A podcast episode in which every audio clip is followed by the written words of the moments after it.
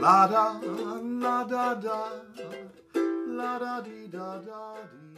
After my father died, I spent some time with my mother. At 75, Trudy was completely unaccustomed to being alone.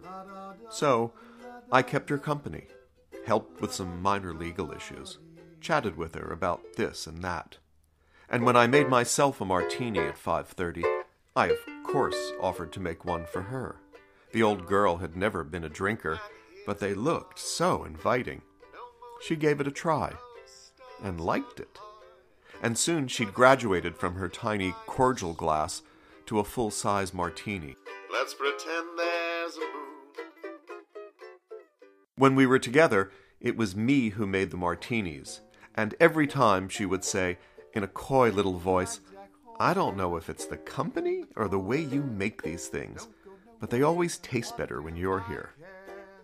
The first was the more touching compliment, but the truth is, listener, they tasted better because of how I made them. I don't stay out late, don't care to go. I'm home about eight, just me and my radio. Ain't misbehaving. When I make a drink, I pay a lot of attention to detail. Always crystal clear stemmed cocktail glasses. And good cubed ice, never the bag stuff from the convenience store, or that icy shrapnel that comes spitting out of the door of your freezer. And what's that you say? Shaken or stirred?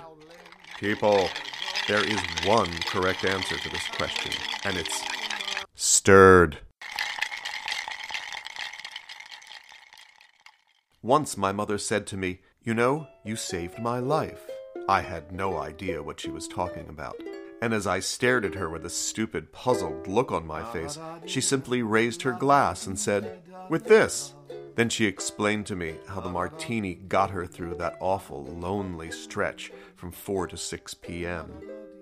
When Trudy was alone, she'd put on a CD, make herself a martini, then conk out on the sofa until it was safely evening.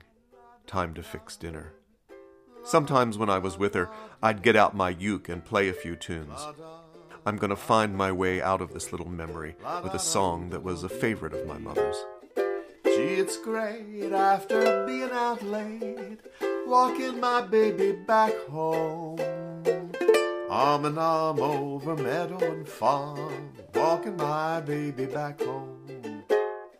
We go long, harmonizing a song, or I'm reciting a poem.